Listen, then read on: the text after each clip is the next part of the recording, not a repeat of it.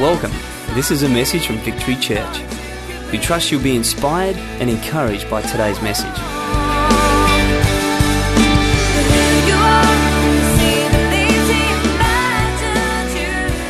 Thank you very much. Please take your seats. Lord, you're so awesome, and I just want to thank you for what you've done in Johnny's life. It's been a real privilege to get to know him. And I thank you just for the multitude of stories that are in this room because of your goodness. And so, Lord, I pray that even as we tackle this, this subject of money, Lord God, and, and uh, looking at this uh, whole subject, that you would still be the center of our focus, Lord God, that you would still um, uh, be the reason for our existence, Lord God. And I trust that even what I share tonight would make sense in the context of who you are and what you want from us, Lord. Amen. Beautiful. Well, I trust for those that have been here for the last little while and have, have uh, been part of the, the rest of this series that you've been encouraged by it. Yes? I certainly think it's been great. I've, we've certainly learned a few things. We've learned that money itself is not evil, but money really just takes on the character of those who have it. Okay, so if you're a good person, money becomes good and does good things. It's a tool for good. If you're a wicked person, well, then money can be used for evil and will accomplish wicked things. We learned that it's not any more righteous or good or holy or favorable in God's sight to be poor as opposed to being rich. And at the same time, it's not any more a sign of God's blessing and favor if you are rich as opposed to being poor. Because you can be poor or you can be rich, and you can be righteous or you can be unrighteous. And so, really, it's an attitude of the heart. It's not what we have or what we don't have, it's about how we deal ultimately with what we have. We've been having a look at a whole bunch of other stuff like that. Tony spoke about um, tithing this morning, he ta- spoke about putting God first. He spoke about the fact that um, Jesus didn't speak too much about tithing, but when he did speak about it, he said, You should do it.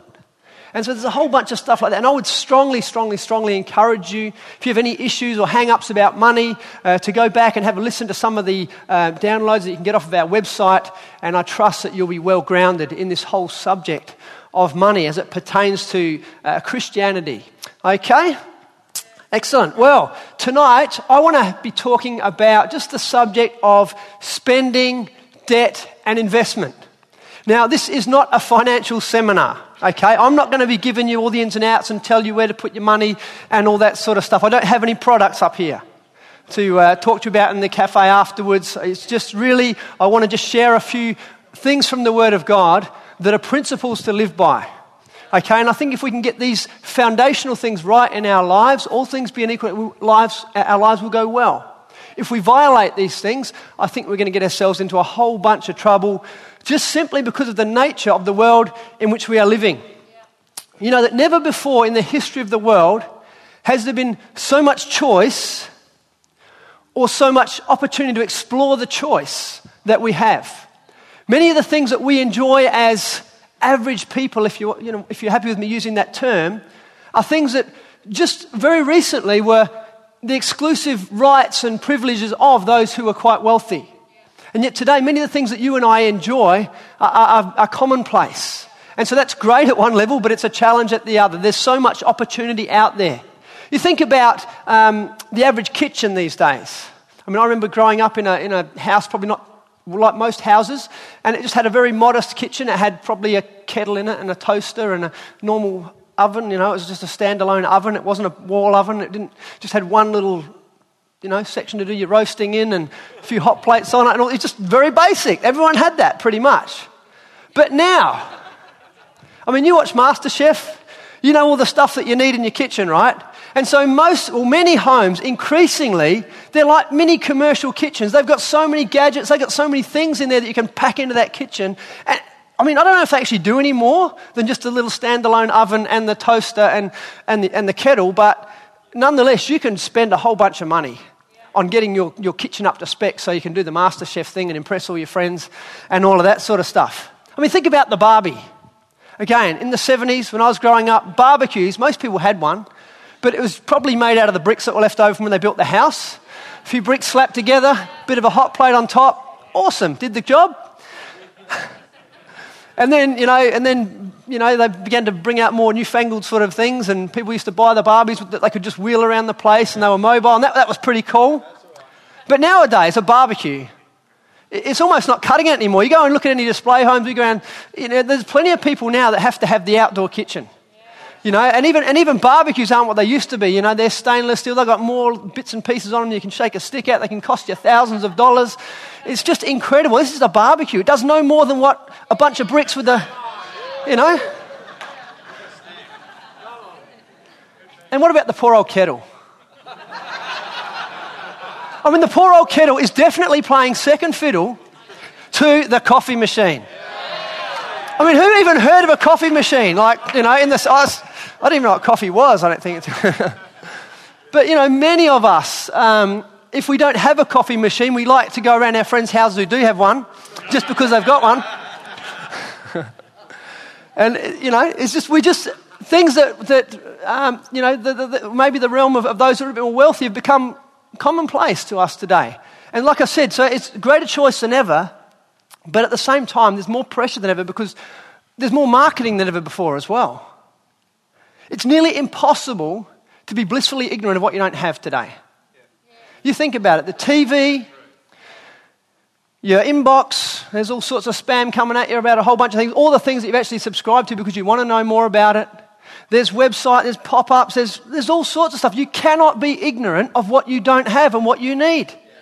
It's just unbelievable. Worse still, I think the aim of marketing, some in marketing might disagree with me and say I'm a little bit, little bit harsh, but at the end of the day, marketing really is about trying to make you dissatisfied with what you have in order that you can buy something else that you can be dissatisfied with next year that you have to buy something else that you can be dissatisfied with the year after. That's the whole, that's the, the whole scheme that we are caught up in in this modern day and age. Whether it's a car, a computer, a phone, a power tool, a toy, a household appliance, whatever you get, you can guarantee that within a very, very short time it is going to be obsolete, it's going to be outdated. There's going to be newer and better models, and they're going to have bigger and better and more features than ever. And the pressure is going to be there to want to upgrade. And even if, even if you're not that person, even if you're content, the pressure gets there eventually because you can no longer buy printer cartridges for it, or you can no longer do this, or you can no longer do that. And so we're forced into this world that is just driven by marketing and, and trying to just get our money out of us.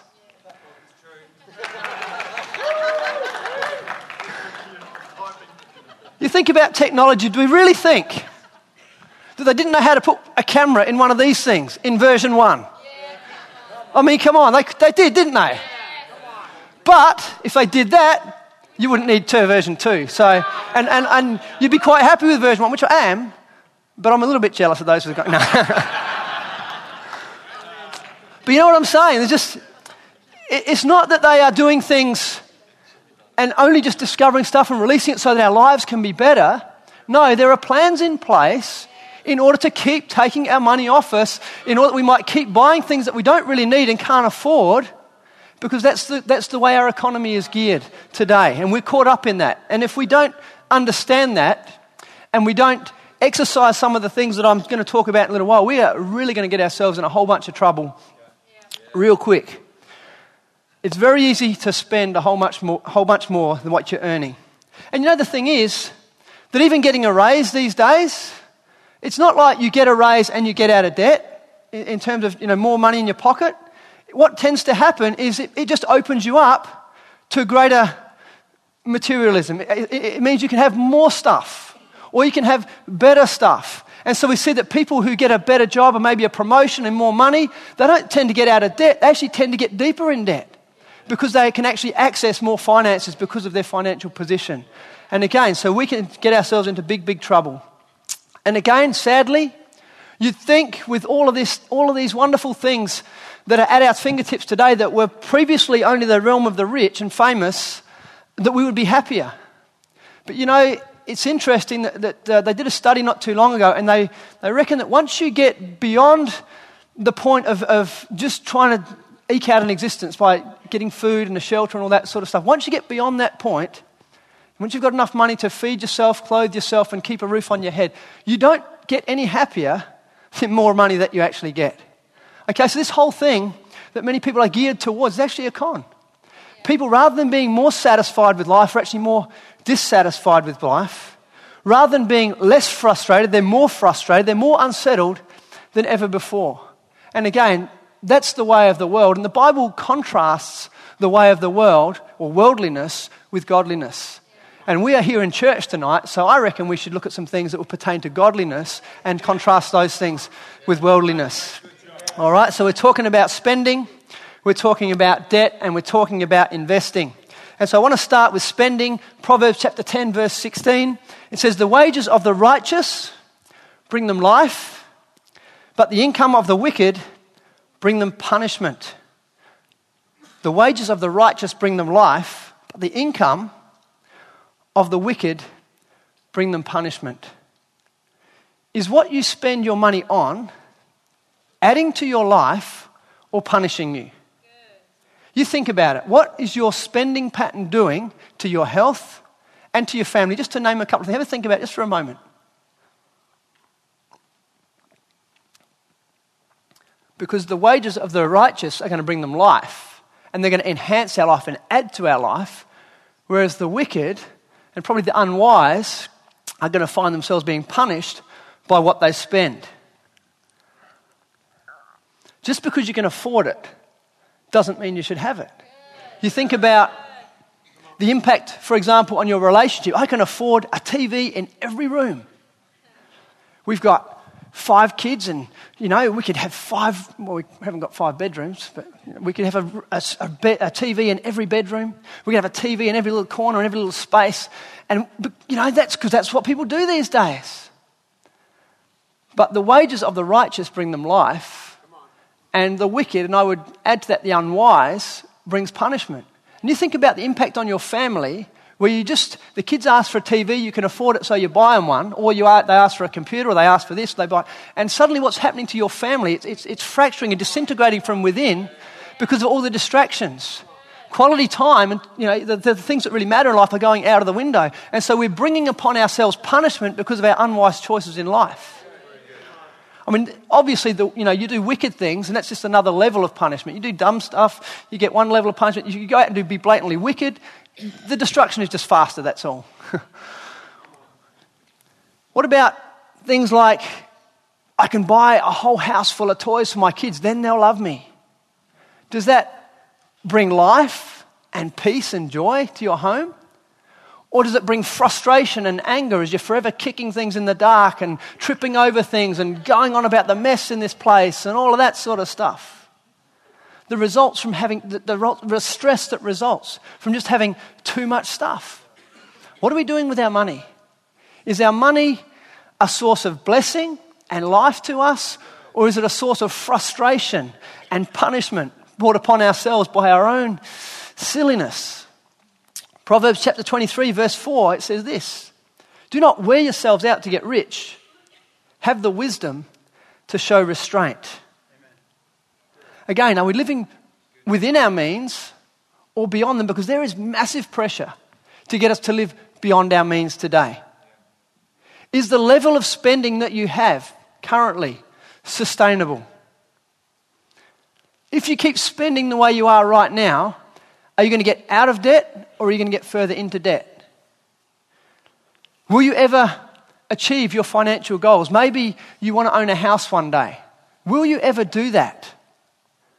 How do you know if you will? Most people don't. Most people are flying blind. It's like in one hand, out the other, with no more thought to it, really. And so their spending is keeping them in bondage. So, just a few tips, practically, things that we can do in order to keep tabs on our spending and make it work for us rather than against us. This is, this is like 101 stuff tonight. It's really basic, I know. But bear with me. But a budget is such a great idea. Just a simple thing that where you sit, sit down you have a look at your life, you have a look at what you're wanting to achieve, you have a look at your expenses that you cannot avoid, and then perhaps the things that you're wanting to do, and you look at how much money you've actually got coming in and try and fit one into the other. Taking some time just to think about what can I actually afford, not just what do I want and, you know, and the bank will give me the money or I can max out my credit card a little bit more or whatever and just make it happen anyway but to work within a budget. And if you're really hopeless at a budget, I'm so encouraged. I was thinking, I'm just going to mention this point, and someone spoke to me yesterday about it and said that they've actually been using my budget, which again, it's not an advert for them, but the point is, I love it when people are, are, are um, intentional about getting themselves out of a problem rather than just coasting along and getting themselves worse and worse. When people make a stand and make a decision like that, say, okay, I don't have the skills to get out of this myself, but I'm going to look to someone who can help me. I reckon that's, that's true wisdom when you can do that sort of thing. Maybe, you know, maybe you don't need to get to that level, but certainly there are people perhaps who can help you in your world who can help you to set a budget and see how they work. Because I find in a budget, it's not the things that you have in your budget, it's the things you forget to put in your budget that are killers. Everyone, you know, remembers when they have a budget, oh yeah, electricity bill, rent, this, that. You know, they're the easy things. But then on the way home from the beach, they drop into McDonald's and blow 50 bucks or 100 bucks for the kids. It's not in their budget. Or they've got a big family and the family expects stuff at Christmas time. And your present thing isn't in your budget. There's no money allocated for gifts. Or maybe you have a whole bunch of people that get married that year or a whole bunch of engagement parties. And, and those things, if they're not in your budget, they're the things that kill you. Because money can soon and, you know, add up when you're expected. You know, when the expectation is $50 for this or $100 for that. I, kind of, I don't want to look like I'm stingy. I, I've got to, you know, match everyone else's presents and what they're giving, and I know what they've just bought, and they've just bought a coffee machine for them, so I feel compelled to whatever. You know how it works. So include everything in your budget and include what you can afford. You know, Sally Ann was doing some shopping yesterday for someone and just started talking to the lady about the Secret Santa thing that we have going with our family.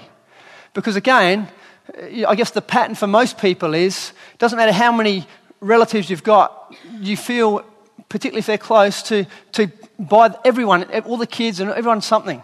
And so what we've done, we that, that's pretty, that can get pretty expensive and can become quite unsustainable. And so what we do is we set a limit and say it might be $25 and people buy for one. Now, as parents, you buy your kids presents and all that sort of stuff, but we're talking, you know, extended family. And this lady's just blown away. She's just thinking, man, that is, that is such an awesome idea because here I am, you know, the, in my family, I feel pressured to spend $100 on every child. It doesn't matter if they're two or whether they're 10 or whether they're 15. I'm feeling, feeling all this pressure. And if I, I just couldn't dare not do it, it doesn't matter if she can afford it, just the pressure is so great that she feels she has to do it. So, with a budget, put in there what you can actually afford and put in that which, that which you actually need to spend. Okay, so you start with those living expenses. Then, beyond that, the things that you know are going to come up and you've got to set limits. It can be difficult. And then include some margin as well, if you can. So, you know, for those that are on diets, I know they have their cheat nights and they, you know, you know, and, I think you need to do that. You need to put some motivation into the process. Otherwise, you know, all, all work and no play makes Jack a dull boy. And so, you know, in a budget, try and have a little bit of room in there so that you can go out for dinner occasionally, or you can go to the movies, or you can do something. But again, if you've planned for it, you're not going to feel guilty when you spend it. Okay, you're not going to feel worrying about whether you can pay the bills later on because you know that it's already taken care of. Okay, very simple, I know. But so many people um, get in trouble. And, and, you know what I find, found as well? When I first started working, I didn't have a lot of money. And it's very easy to budget. You're a bit more conscious. But as, as you work longer and, you know, pay goes up and all that sort of stuff, you become less aware. Because you think, oh, I don't need a budget now. But the fact is, the more money you earn, probably the more, the more you need a budget because the more easily you can get into debt because you, you've got larger purchases and so on and so forth. Another tip is just deal with the issues that are driving your spending. If, if you're just a greedy so and so, deal with greed. You know, just recognize it, call it for what it is, repent of it, ask for God's help in overcoming greed. If you are just a competitive so and so, ask for God's help in that area. Recognize it. If you've got to be the first to have the new iPad 2, if you've got to be the first to have the new iPhone, uh, 5, if you've got to be the first to have everything, mate, you're going to pay top dollar for everything. You're going to drive yourself into the ground just to try and impress people who probably don't even know it's a competition. It's craziness. And yet, so many people do it. For the sake of just, just waiting, looking, again, if you're working to a budget, what can you afford? Okay, I'll wait till that's on special. Might be two or three or four months down the track. I might not be the first. I might not get the bragging rights. But I'll be a whole lot happier, and so will my wife, and so will my kids, and so on and so forth. Or my girlfriend or boyfriend, or whatever, however old you are, and whatever you're doing. All right. So deal with the issues. Deal with the family pressures that we spoke about before. Deal with the stuff that's driving you to spend money that you cannot actually afford to spend. Which leads into my second point, which is simply this about, about debt. Proverbs chapter 22, verse 7, part B says, The borrower is servant to the lender. The borrower is servant to the lender. What's the issue here? It's just one of freedom. If you are getting in debt, you are reducing your freedom, you are restricting yourself. it's one thing to save for something. If you've got something that you really want wanting to buy and you save for it, and you know you um, decide we are saving this money for that, but really I need to go out for dinner with my wife. We've been really busy lately. You can choose to do that. Or if the boss says, I've got some overtime this week, I need some guys to come into the overtime, you can choose whether you're going to say yes or whether you're going to say no. You're free if you're saving towards some things. But if you are so hooked up to the eyeballs in debt, you've got all the things, and the boss says, I need someone to work for. It's not a decision anymore. You're not free to say yes or no. It's just, it's just got to be yes. Because you're so far in debt, you've got to just pay that bill. You, otherwise, you're going to people come looking for you.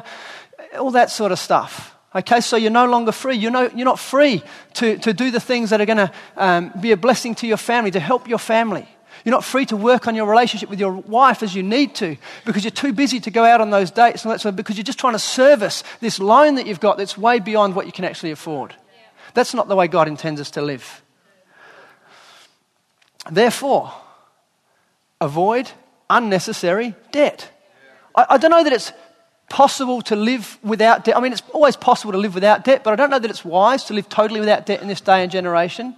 With, with you know, rent being what it is, I think you're better off if you can get a mortgage. You're probably going to buy a house for about the same sort of money as you're going to rent one. Maybe, you know, all things being equal. Um, so, you know, there's, there's a time and a place to get into debt just because of the way our society is geared.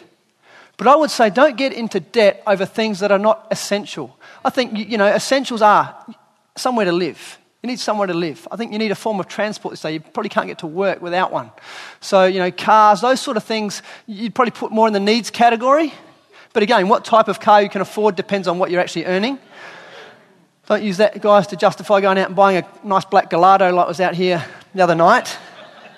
Mick.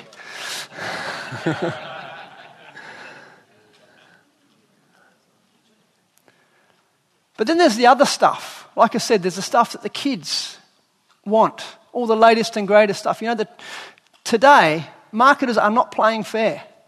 They are targeting our kids. They know the power of that little thing, pester power. They know how annoying, they know how grating, how, how they reckon it, the average is about 10 times before a parent will cave in and buy the kid what they want. And they're gearing their advertising now not at parents, but at the children who are going to nag. And every time they go to the shops, they're going to groan and whine and, oh, I want this, I want. And most parents just give in. So it's the toys.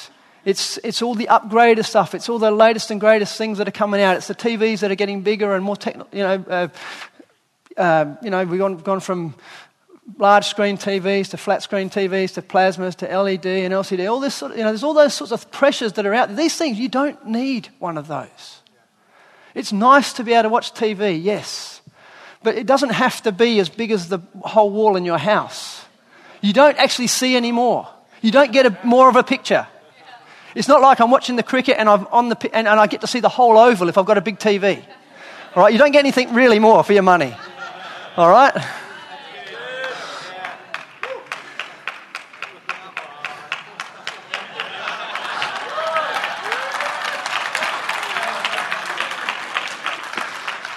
Hang on, Molly, keep going.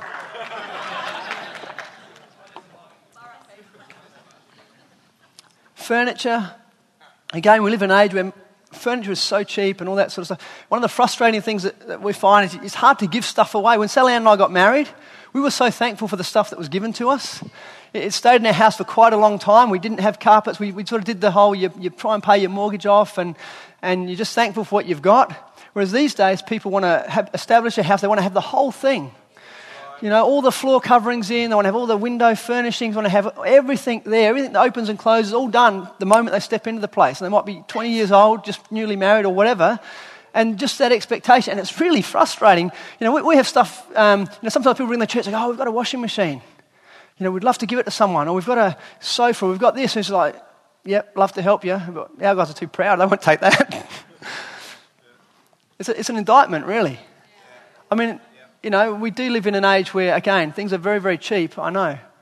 But some people just wouldn't dare look at something secondhand these days. And you, you, you, know, you're trying to give stuff away and trying to actually help people set them up for the wings. They don't have to buy a washing machine or a fridge, or you can put it on your mortgage, or you can do so many other things with it. That's just a little, I guess, a personal beef of mine because, you know, I think, and I think probably for anyone who's a little bit older here, they've known what it is to actually go without and then you appreciate what you get. But these days, so many people are getting themselves in trouble because you go down to IKEA or you go down to Radio Rentals, go so many places and it's, you know, supposedly interest free, five years interest free. Nothing, people, is interest free. They have to pay for it first before they give it to you. They're not giving you anything for nothing. It's just in the price. Offer them cash. You'll see they'll do it cheaper. It's proof there's, there's interest in there. Okay, so just, just be aware of that. Don't get yourselves in a whole bunch of debt when you don't need to. Ask around, ask for help if you need, you know, if, you're, if you're setting up a house, just see what's out there. You know, we, I've just been really, we've been blessed as parents, and I know many people in this church, you know, with, with the, the things when you have a baby, it's not always cheap. You know, you've got cots and all sorts of things that, that babies need.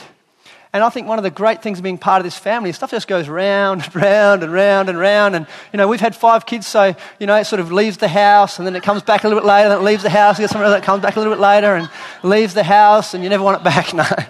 But, but you know I'm saying? That's part of being a community. We can be a blessing to one another. Why should we get ourselves hot? Why, you know, how silly is it? What, what does it do to our own personal stress levels and even to in terms of what we can bring collectively to God as an offering if we're all having to buy our own, you know, not just cot, but cot. you know? Like the Lamborghini Gallardo version of a cot, and a change table, and a bottle warmer, and everything else that, you know, you have for, for babies. It's just, you know, because that's what we're marketing at. And we're always, everything's geared at us go bigger, go better. And just if it's, you know, some little old thing that does the job, it's not good enough anymore. What are your friends going to say when they come over? They're going to think you're a loser. Don't do that. I don't know. That's, I think that's, that's the assumption behind marketing. That's what they're, they're trying to get us to take on board. That our, somehow our self esteem, as Tony mentioned, is, is attached to what we have. And, and we, of all people in a church, should never you know, be dictated to by what we have. All right. Um, you know, some short term debt can, actually be an investment. I mean, uh, like I said, some stuff you don't borrow on. Obviously, for those that are business minded, yeah, yeah, you might go into debt to get a business off and running.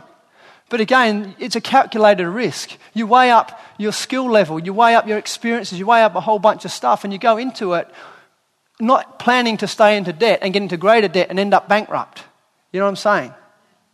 It's the same with, I think there's other times to go into debt on a short term level. Um, you know, holidays, perhaps. You only have kids once. And some people are so busy trying to build an inheritance for their kids, they miss their childhood. And I think you'd be better off maybe spending some money while they're growing up and building some relationship and some memories through great holidays. If you, you know, again, affordable holidays for you in your context, than just leaving a whole bunch of money when you die and they don't even hardly even know you are. You know, we, we made a decision a little while ago um, to get a pool at home. And it was something that we weighed up. It was a, it was a calculator. We thought, well, you know, because of when we got our loan initially, it was, it was done with a whole bunch of other factors in place. You know, what goes to God first and uh, living expenses and all that sort of stuff. And, you know, have we got a buffer of some room in, you know, if the interest rates go up and all that sort of stuff. And so for us, it was, you know, that money was available to be able to do something. We thought, well, our kids are becoming teenagers. And for us, we just saw it as an investment. We never thought we'd ever get a pool when we moved into the house, but we just began to see it. This is actually an investment because we want to know where our kids are when they're growing up. We'd rather have our kids bringing their friends over to our house and uh, than just going off and being all over the place we don't know where they are. And so it's been an investment for us. It's actually blessed us in, in many ways, but it's been a source of blessing to many people as well. Okay, but it's not just something we did on a whim and then realized later on we couldn't afford it. It was something that we, we saw. This is an investment in, I guess, in our, our lifestyle, and it's more important now while our kids are growing up than, you know, what would be the point of maybe putting in a pool when they've left home, for example? You know, I don't know. Anyway, that's for free.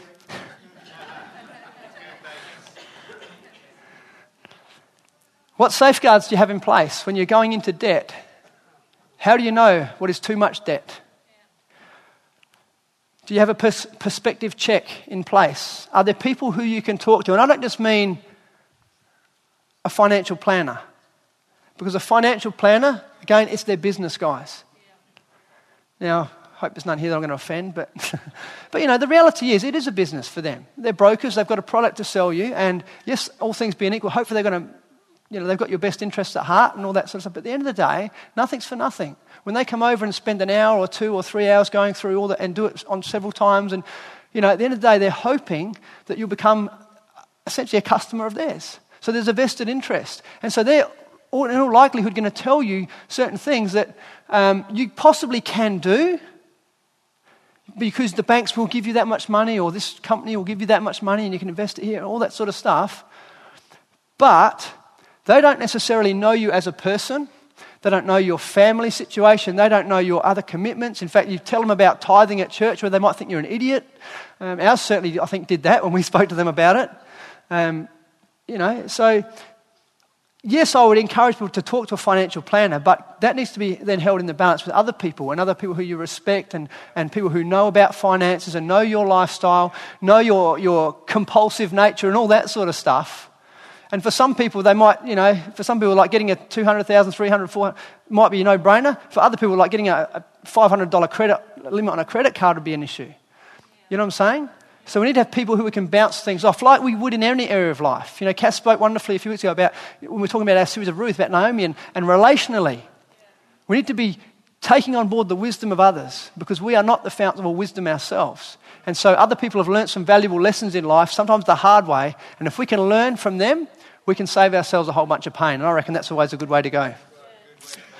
All right, safe limits. What limits do you have in place? Do you have credit limits? if, particularly if, you know, if you've got credit cards and you know, you're a person that's impulsive. Okay, yes, you can have a $5,000 limit. Yes, you can have a $10,000 limit. Yes, you'll get that letter in the post. It's going to say, wow, you're such a good customer. We'll now give you $14,000 limit. We'll give you 20,000. Someone else says, no, we'll give you 24 Hey, it's all very, um, you know, kind of supposed to rub you up the right way and make you feel good about yourself, that you're a valued customer. But at the end of the day, what they're doing is just trying to increase the potential of making more money from you. And so be careful about that. If you, if you are a person who's got into credit start, I would have the smallest credit limit possible. I wouldn't probably even have a credit card. Um, you know, set time limits on, on your repayments and all those sort of things. Have some limits in place that are fixed into your budget that are going to help you actually, you know, if you can't stay out of debt, at least manage your debt well. All right. Um, and as I've kind of alluded to, don't forget to factor in giving. I thank God that I began to, as a, as a young Christian, I understood the principle of giving and then tithing and then tithing and offering. And I had that fixed into my lifestyle before I had a, a mortgage for a house. And so when it came to buying a house, it was kind of like, well, this is God's. This is what I need to live on. This is what's left. And a portion of that I can put into a mortgage. It wasn't like, okay, that's what I can live on, that's everything else that's left, and if I get that and I get a wife that's got some money as well, I can afford that massive mansion and put all the th- stuff in it while the interest rate stays the same. Okay, that's, that's not the way to do life. First things first. We heard that this morning. Give to God first. Okay, we can do, we can do life with God's blessing. We can, we can go it alone if we like. I'd rather do it with God's blessing. I think He can do more with our 90% or our 80% or whatever's left over after we've been giving to Him. And I would rather do it with God's favor and blessing and, and guidance than, than, I'd, than go myself with 100% of everything that I've got. Honor the Lord with your, by giving Him the first part of all your income, is Proverbs chapter 3, verse 9. And just in finishing, I want to have a quick look at investing, and I want to read from Luke uh, chapter 12, and you might want to turn there. We've um, got a few verses to read. So, Luke chapter 12, verses 16 to 21, or it's probably up here on the screen, I think. So, this is Jesus speaking.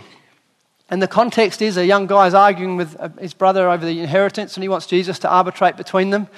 And Jesus deals with that, and he says, and then he said this to them Watch out, be on your guard against all kinds of greed a man's life does not consist in the abundance of his possessions.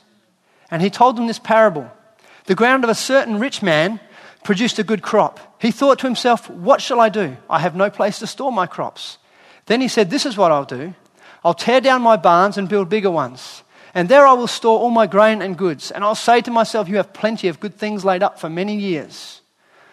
Take life easy, eat, drink, and be merry.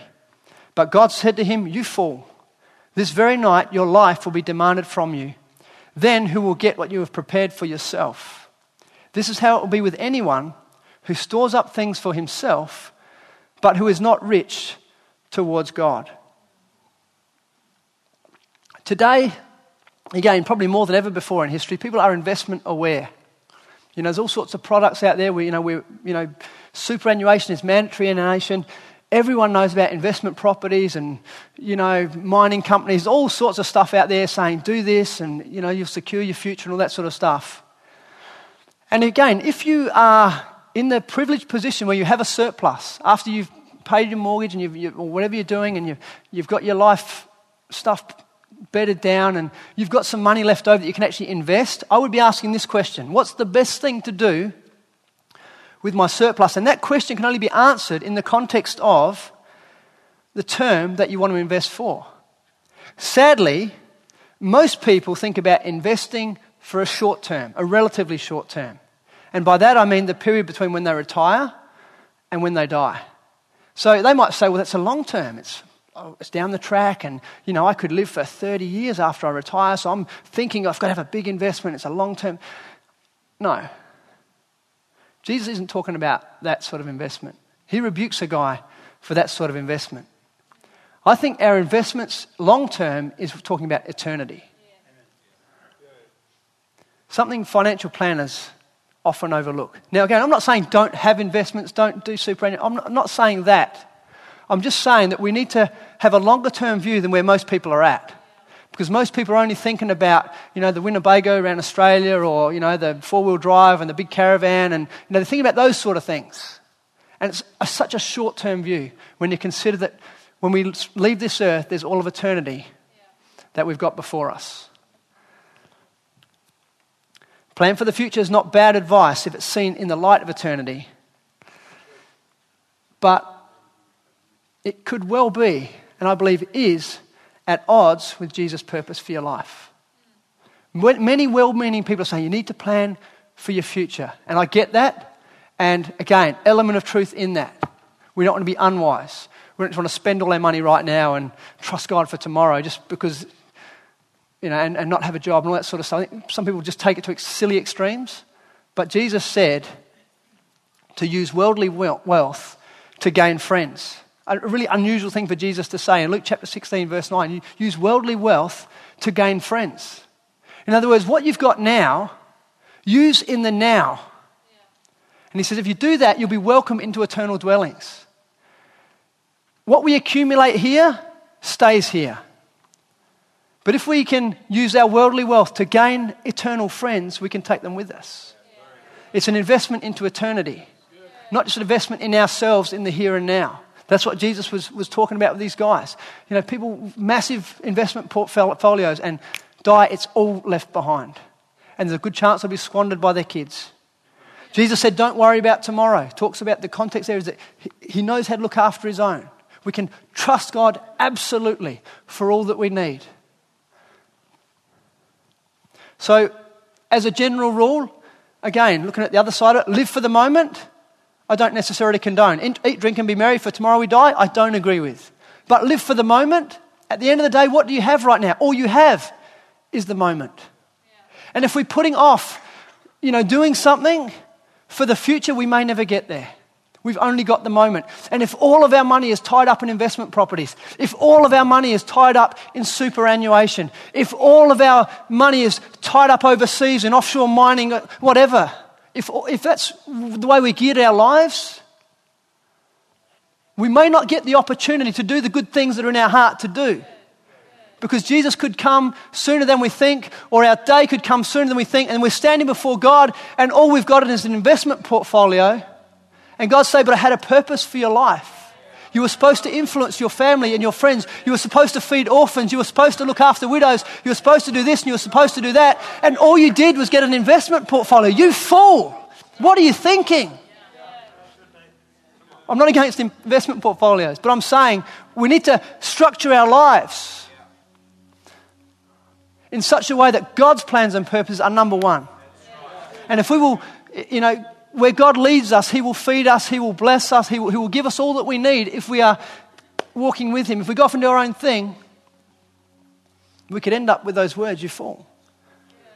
No one takes an investment portfolio, no one takes anything that we collate here on earth into heaven. The only thing we can take is another person. That's why Jesus said, use worldly wealth to gain friends, and you'll be welcomed into eternal dwellings. Better to die with one house, having fulfilled God's purposes, than die with 10 houses and achieve nothing of eternal significance. Again, I haven't given you any specific financial planning advice tonight. But hopefully, what I have shared, if you'll reflect on it and you'll begin to put it into practice, your life will be blessed. You will do well. You won't, your finances will be a source of life and not a source of punishment. Most of the things that are grabbing our attention today don't really matter. You know, if you never get that big TV that you're lusting all over right now, your life won't be ruined. In fact, your life will probably be blessed. If you reduce your spending, you'll reduce your debt. And if you reduce your debt, you'll reduce your stress, and you'll have more time to do the things that really matter. You'll have more time with your kids, more time with your wife or husband, more time to get on with the plans and purposes that God has for you in your life. Don't take a short term view with investment. Jesus said, What good would it do to gain the whole world and forfeit your soul? How does a person forfeit their soul? Just simply by neglecting God's gracious offer of reconciliation. You know, the default position of all humanity at the end of the day is separation from God. There's a whole bunch of stuff that you, I don't have time to talk about now that, that back up that statement. But every one of us, we know in our hearts of hearts, if we have not been reconnected with God, we are separate from God. And there's, a, there's like a God shaped hole within.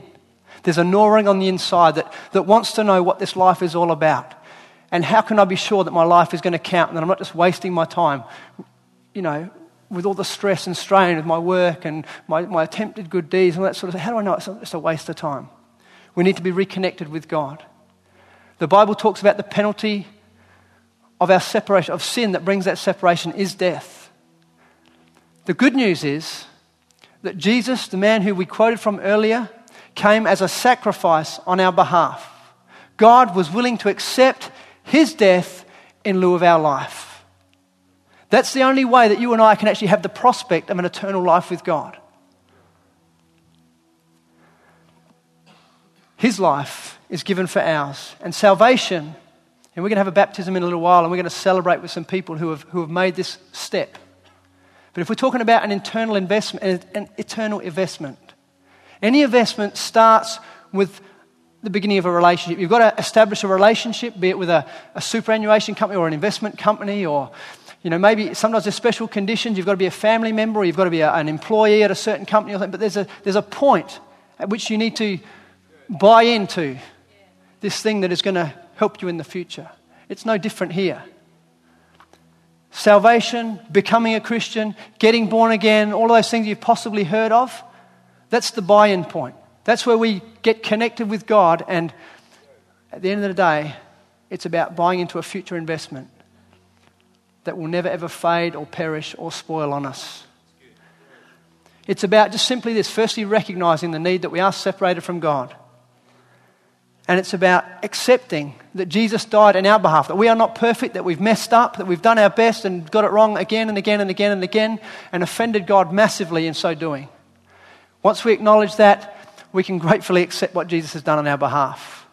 And once we've done that, we can hand our life over, turn away from the stuff that we used to be involved in, and begin to follow Jesus. That's, that's really the essence of becoming a Christian. And that's really how we make the greatest investment of all. So I don't know where you're at tonight, but I certainly want to encourage you. If you're a visitor here because you've come to witness a baptism and you've got no idea about Christianity, I would encourage you after the service to maybe ask some questions of those you came with.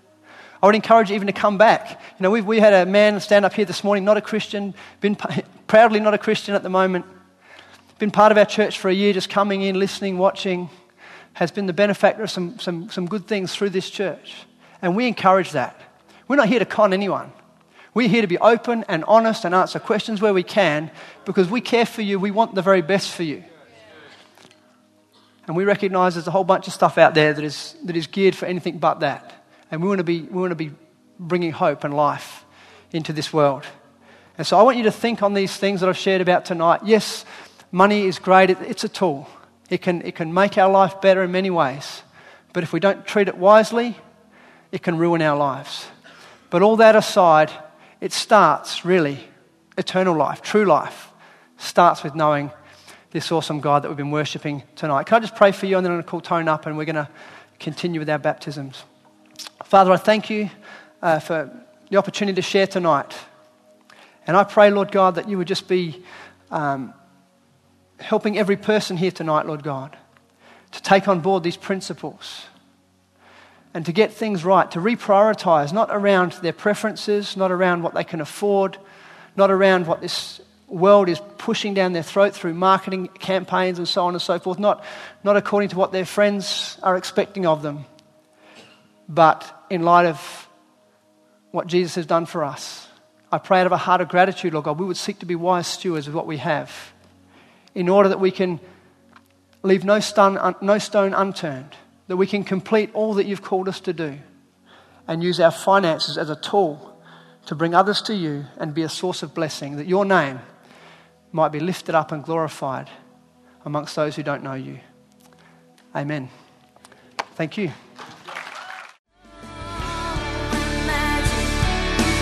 This is the end of the message. Thank you for taking the time to listen, and God bless.